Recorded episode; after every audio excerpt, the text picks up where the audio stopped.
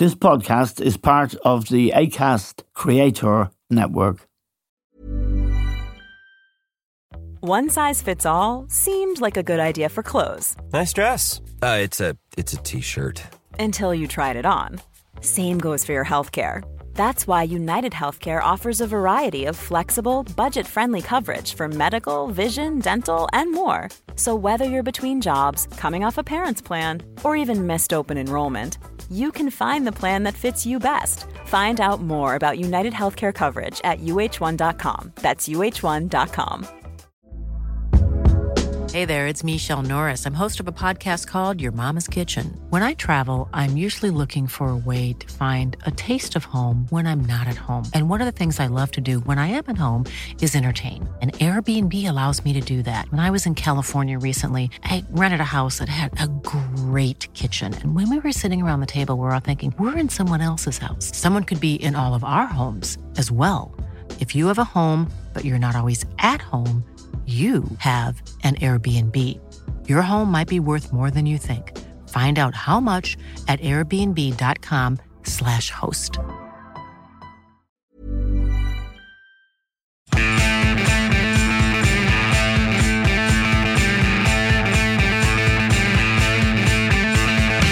Hello and welcome to Stand with Eamon Dunphy. Now, as we're recording this podcast, the US Secretary of State, Antony Blinken, is on a plane. He's returning to Israel. It's the third visit he will have made in the last two weeks to talk to the Prime Minister, Benjamin Netanyahu, and also Mr. Blinken intends to go to Jordan, where he may speak to the king. Jordan, you will remember, is one of the countries that snubbed Joe Biden and refused to talk to him after the Israeli Defense Forces attacked or allegedly attacked a hospital, causing hundreds of people to die. The war now in the Middle East, in the Gaza Strip, to be specific, is dividing nations everywhere in Europe and in the United States, and indeed in the United Kingdom. What isn't united is the Arab world and the Southern Hemisphere.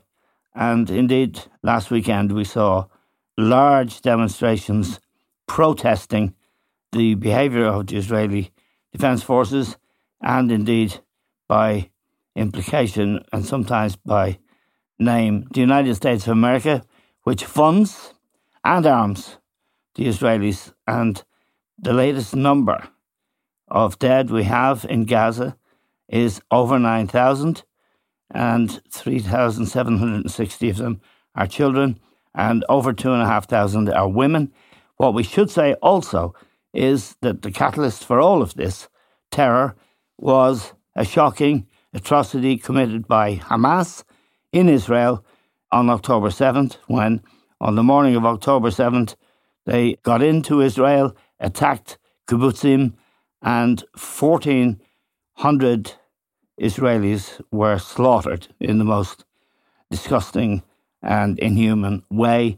230 hostages were taken and they remain hostages except for four. We're joined now from Washington by Niall Stanage. Niall is the associate editor of the Hill newspaper there and their White House columnist. Niall, like everywhere else, America is to some extent divided. In particular, the Democrats are divided. Can you tell us how dangerous this is for President Biden and who are the dissidents mm. and how America in general is responding to what is now beginning to look like a genocide.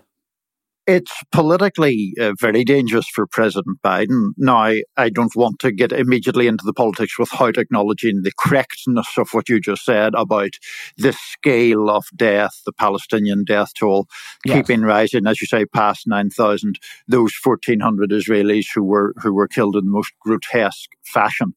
It is, of course, though, a political issue in large part because the United States in effect, underwrites Israel, not just uh, financially, but militarily and politically, and is its defender in, for example, the United Nations, where Israel's conduct is often uh, more widely condemned. For President Biden, I think the issue is twofold. He has and is a strong supporter of Israel and has been for decades. He talks with some pride about, for example, uh, meeting with Golda Meir uh, in Israel in the 1970s when he was a very young senator. The difficulty for Biden is that younger Democrats and more left wing Democrats simply don't see the conflict in the same way as he does. As you uh, get uh, across the political spectrum to younger people and more left wing people, sympathy for the Palestinian cause rises. Uh, obviously, those people are extremely uh, upset with the bloodshed that has taken place in Gaza. And there is the additional political factor that in one swing state in particular, the state of Michigan, there is a sizable uh, Arab American and Muslim population. As you can well imagine, those voters are extremely angry with the way uh, President Biden has uh, conducted uh, the American response to this so far. Uh, it's unlikely that those voters would go over to the Republican side, but they might well not vote next year, which would be a problem in itself for Biden. Yes, and in general terms, Niall, particularly, this is a generational thing, as you pointed out, for the Democrats. And Biden's numbers, in any case, were down. And I note that the bookmakers around here, who aren't often wrong, make Donald Trump now a warm favourite to be the next president of the United States. So Biden's presidency is on the line here, as indeed is his relationship with other countries across Europe. Yes, very much so. I mean, just to take the example of Michigan that I mentioned, that was won uh, fairly narrowly by Biden. Um, I was going to say four years ago, three three years ago in, in 2020. But he's going to need every vote. I, I mean, the nature of the electoral college is that the margins can often be extremely small. Both times Trump was a candidate, his electoral college, um, the, the, the key votes that shifted the key states were extremely small in number over Hillary Clinton, and he lost by a comparatively small number against Biden. So now that you have a situation where Biden's approval ratings in the polling averages are down about 39%, even something as um, modest as uh, Arab American voters in a particular state not showing up or the left of the Democratic Party becoming disenchanted. These are very, very serious factors, and they could ultimately uh, wound uh, Biden's attempt for a second term in a very, very serious way. Yes, and I note that a Democratic member of the House of Representatives, the chair, in fact, of the Congressional Progressive Caucus, told NBC's Meet the Press last Sunday that Biden needed to be, quote, very careful. The American people, Jayapal said, support Israel's right to defend itself and to exist, but they do not support a war crime exchanged for another war crime. Yes, and I think that view is commonplace, uh, certainly on the left and certainly among younger uh, so called progressives. And this is one of the reasons that uh, Biden is in such a political bind. As the Palestinian death toll has increased, we are quite understandably seeing a rise in uh, criticism from those kinds of quarters. And Biden has tried in a very limited way, in my view, to uh, amend his rhetoric or to modulate his rhetoric a bit, talking about the need, for example, for Israel to uh, comport itself within the laws of war and all that.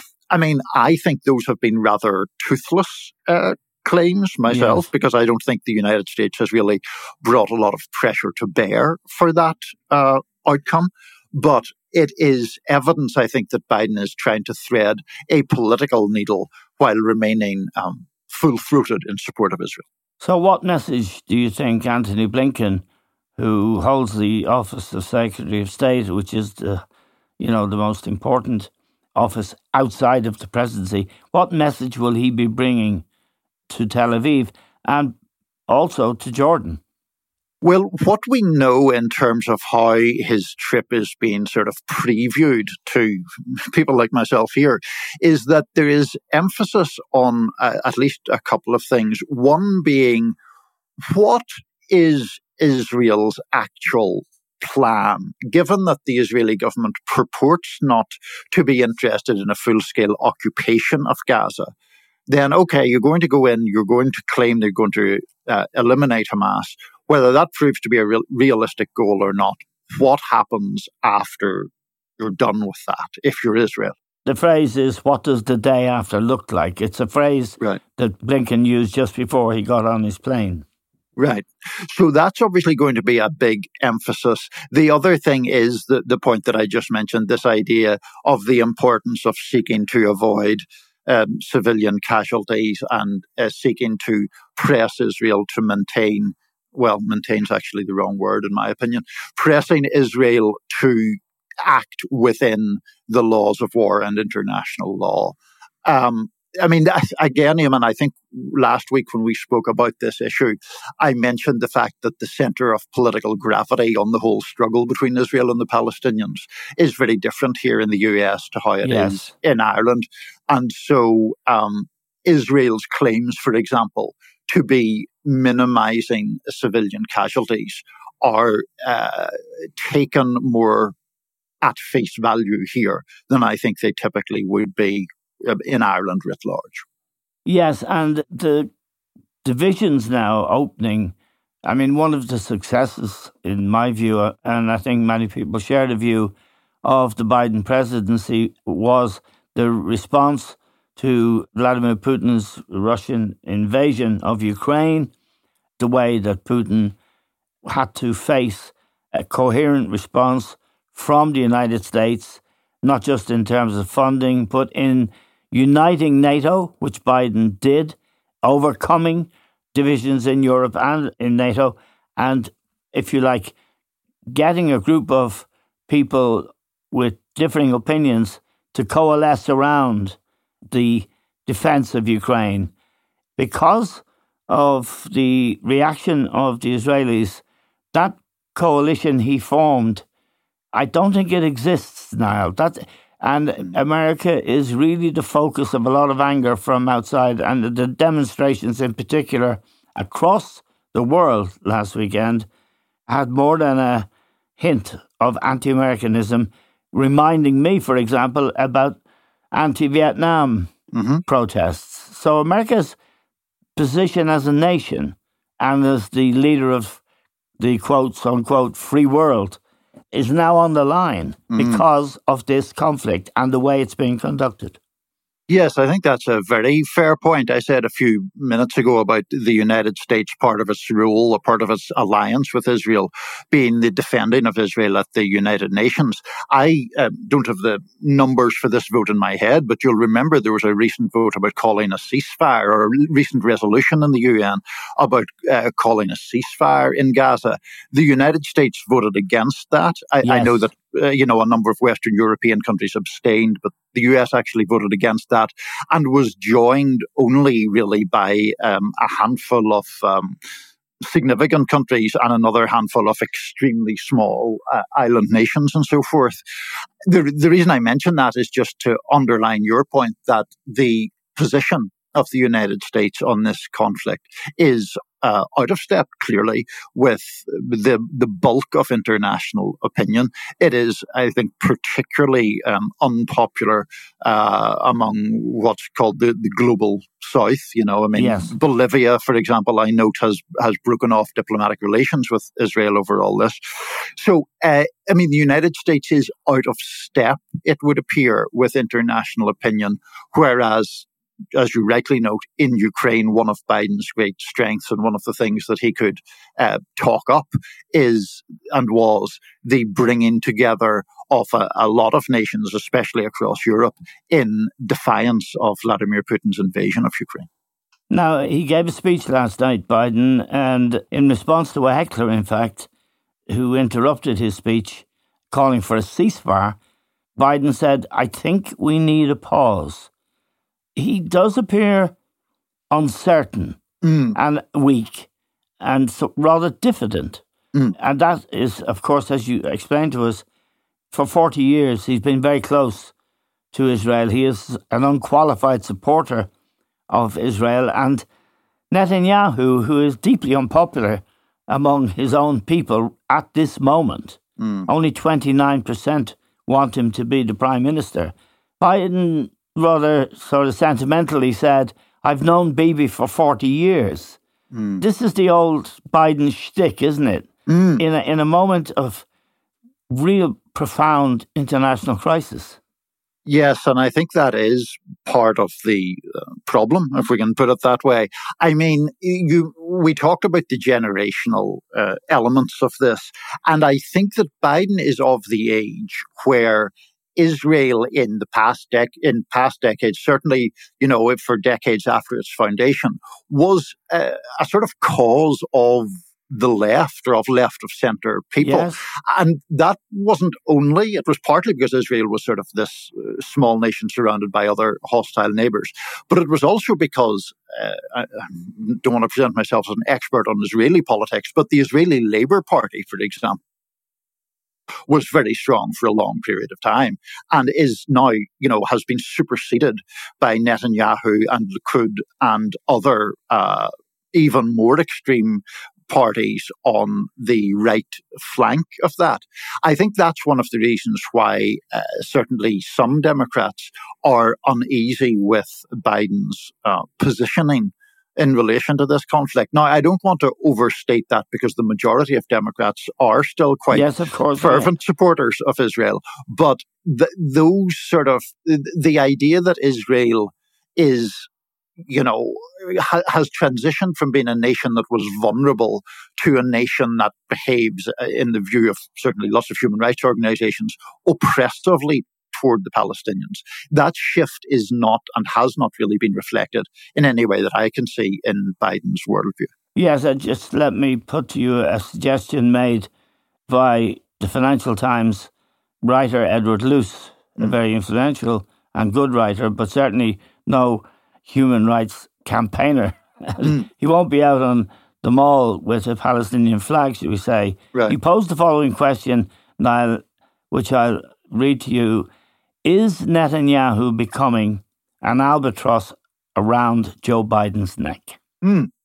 It's a very good question. And I think the answer is very possibly yes, probably yes, because, um, I mean, it's a very peculiar relationship, really, where Israel would be in really serious trouble were it not for the US support. But the US and the Biden administration, when questioned about, for example, American, uh, sorry, Israeli military operations, says things like, well, that's a matter for the Israelis and is very loath to seem to get involved. At the very same time as there is a request from the president for Congress to authorize $14 billion in supplemental aid to Israel, in addition to the roughly $3 billion of aid Israel gets on an almost routine basis from the US. So it's, uh, I mean, it's a really difficult one to unpick, but there are, as I say, political dangers here for Biden for sure. It's that time of the year. Your vacation is coming up. You can already hear the beach waves, feel the warm breeze, relax and think about work. You really, really want it all to work out while you're away. Monday.com gives you and the team that peace of mind. When all work is on one platform and everyone's in sync, things just flow wherever you are. Tap the banner to go to Monday.com.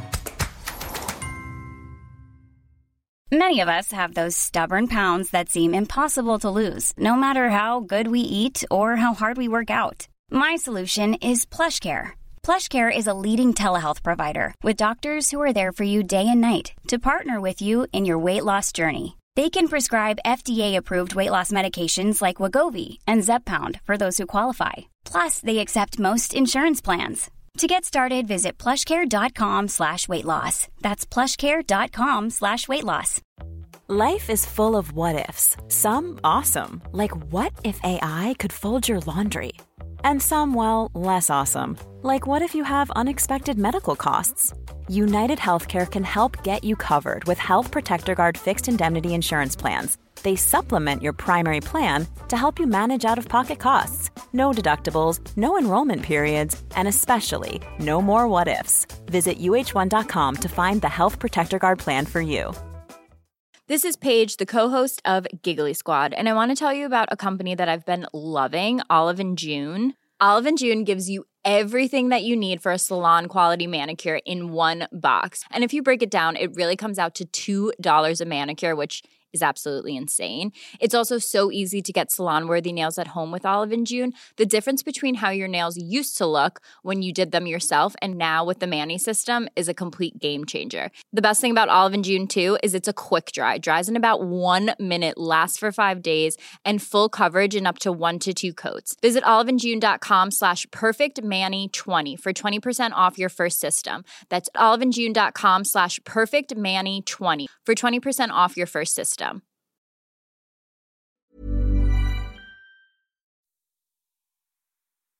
Okay, let's move on, Niall, to the Congress, where Mike Johnson was eventually elected Speaker. Johnson is somebody who doesn't believe that Joe Biden is the President of the United States legitimately. He's far right in gay conversion therapy and was for a very long time. He wants a nationwide ban on abortion and he is against gay marriage. He is an extremely reactionary figure in the eyes of many people. He is now third in line for the presidency should something happen to Joe Biden and the vice president. The Congress has to sanction any aid now for Israel or indeed for Ukraine. And we know that Johnson doesn't want any aid to go to Ukraine he looks like a very strange figure. Is it the far right of the Republican Congress that has got him elected, where they have a very slender majority? Mm.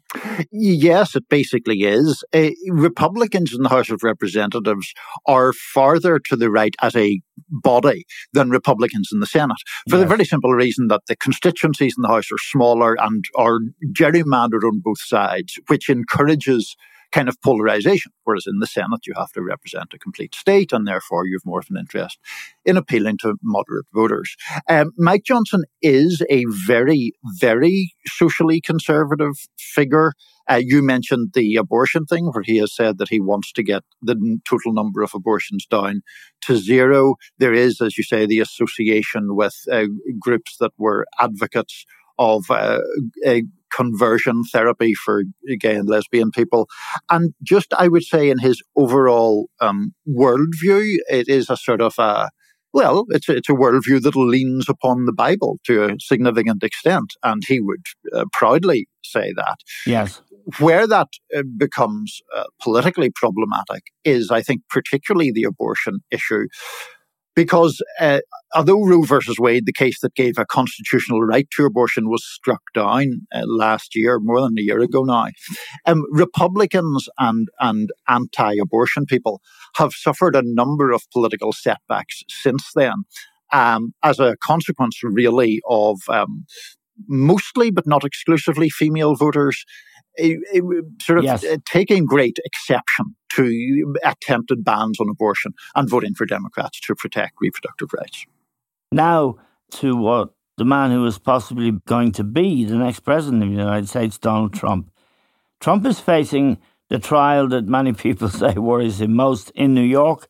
It's not a criminal trial. He will not go to prison, but he and his organization, his family, sons, have been already found guilty of fraud. It's a very serious case, and his son Donald Jr. was due to give evidence, and the man himself is due to give evidence very shortly as well. But it is a case in which he faces up to 250 million in fines, and perhaps the biggest blow of all, he will not be allowed to do business in New York, which is, of course, his home state, ever again that's a, a real threat to him, and, and he is said to be more worried about that than almost anything. Yeah, I mean, it is a very serious case, despite, as you rightly say, not being a criminal matter, uh, because it could ultimately really rupture any uh, capability that he or his organization have to do business. Now, of course, he, as you would expect, is weighing in with all sorts of fairly belligerent statements about how it's all um, a setup or witch hunt or politically motivated. And indeed, you know, the, the his main tormentor here, the Attorney General of New York, Letitia James, um, is a Democrat and has no love for him. Donald Trump Jr. did testify on Wednesday, but basically uh, took refuge in the classic defense of um, business type defendants and said that he knew nothing about the alleged uh, wrongdoing. That wrongdoing to make it simple, is about uh, purportedly inflating the value of assets when it's useful, as in collateral for loans and deflating the use of assets when that is useful, such as to reduce a tax bill. Donald Trump Jr. basically said, uh, I wasn't really all that hands on in the Trump organization. We relied on outside experts or sometimes, uh, you know, other experts to provide us with good advice. And I was just following that advice. Uh, Eric Trump, uh, the president's, uh, former president's other adult son, is also to testify. Ivanka Trump, his daughter, is trying to get out of doing so. And uh, the man himself, as you call him, is at the moment uh, scheduled to testify on Monday. Yes, and he is the favourite now to be the next American president in many people's view because of Biden's failure of leadership, should we say, in recent weeks. The question, Niall, is this I ask it because I saw it as a headline in, I think it was the Washington Post, and the headline read Trump tightens his grip on the Republican Party. It may well have mm. been the fact that his preferred candidate, Mike Johnson, about whom we've spoken a few moments ago, he's elected now as Speaker. But Trump appears to have, quote, to have tightened his grip Although there was a backlash against that kind of republicanism and his favoured candidates, were, was there not, last November mm-hmm. when they didn't do so well in the House and Senate elections?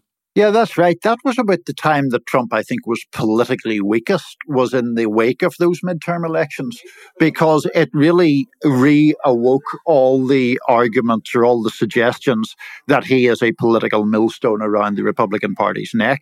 There were a number of candidates he backed, um, Mehmet Oz, a sort of TV doctor in Pennsylvania, or Herschel Walker, a former football player in Georgia, who lost the general election. And so it reopened all those wounds about whether Trump was bad for the Republican Party in general elections. Since then, he has indeed tightened his grip on the party. Um, partly that is because there's a sort of a knee jerk defensiveness of him because of his various legal troubles. Partly it's because Ron DeSantis, the big rival to him, um, has sort of spluttered rather badly in his attempt to win the Republican nomination and to wrest it away from Trump. Yes. DeSantis is flailing really a long way behind. So all of those things uh, have, uh, and, and the mere fact that he is the odds-on favorite to become the Republican nominee, at least, have certainly uh, strengthened his grip on the party. Just a final question, Niall. Jack Smith, the prosecutor appointed by the Department of Justice to investigate Trump, his case, which will be heard in Washington beginning in March. Many f- people feel it is the most potent of the cases because there's only one charge, really, and it is to do with January the 6th and obstruction of justice, as I understand it. Is he likely to face that court in March, or is he likely to try, he will undoubtedly try, to be able to push that trial back post November election?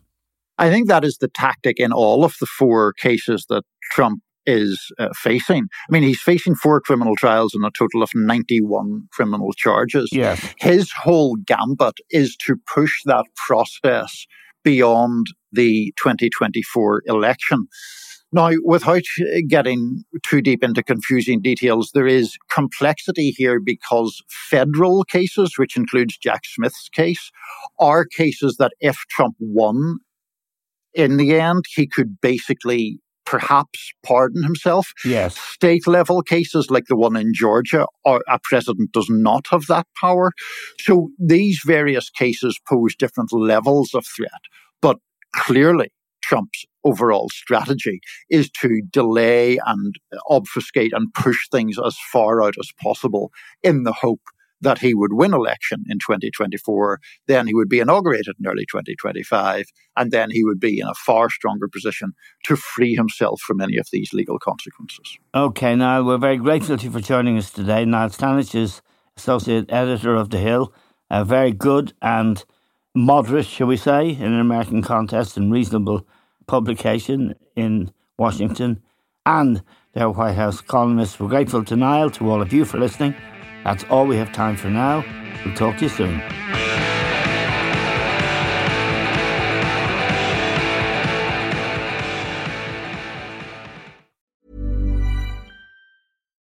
Why don't more infant formula companies use organic, grass fed whole milk instead of skim? Why don't more infant formula companies use the latest breast milk science? Why don't more infant formula companies run their own clinical trials? Why don't more infant formula companies use more of the proteins found in breast milk? Why don't more infant formula companies have their own factories instead of outsourcing their manufacturing? We wondered the same thing. So we made ByHeart, a better formula for formula. Learn more at byheart.com. Even on a budget, quality is non negotiable. That's why Quince is the place to score high end essentials at 50 to 80% less than similar brands. Get your hands on buttery soft cashmere sweaters from just 60 bucks, Italian leather jackets, and so much more. And the best part about Quince, they exclusively partner with factories committed to safe, ethical, and responsible manufacturing. Elevate your style without the elevated price tag with Quince. Go to quince.com slash upgrade for free shipping and 365 day returns.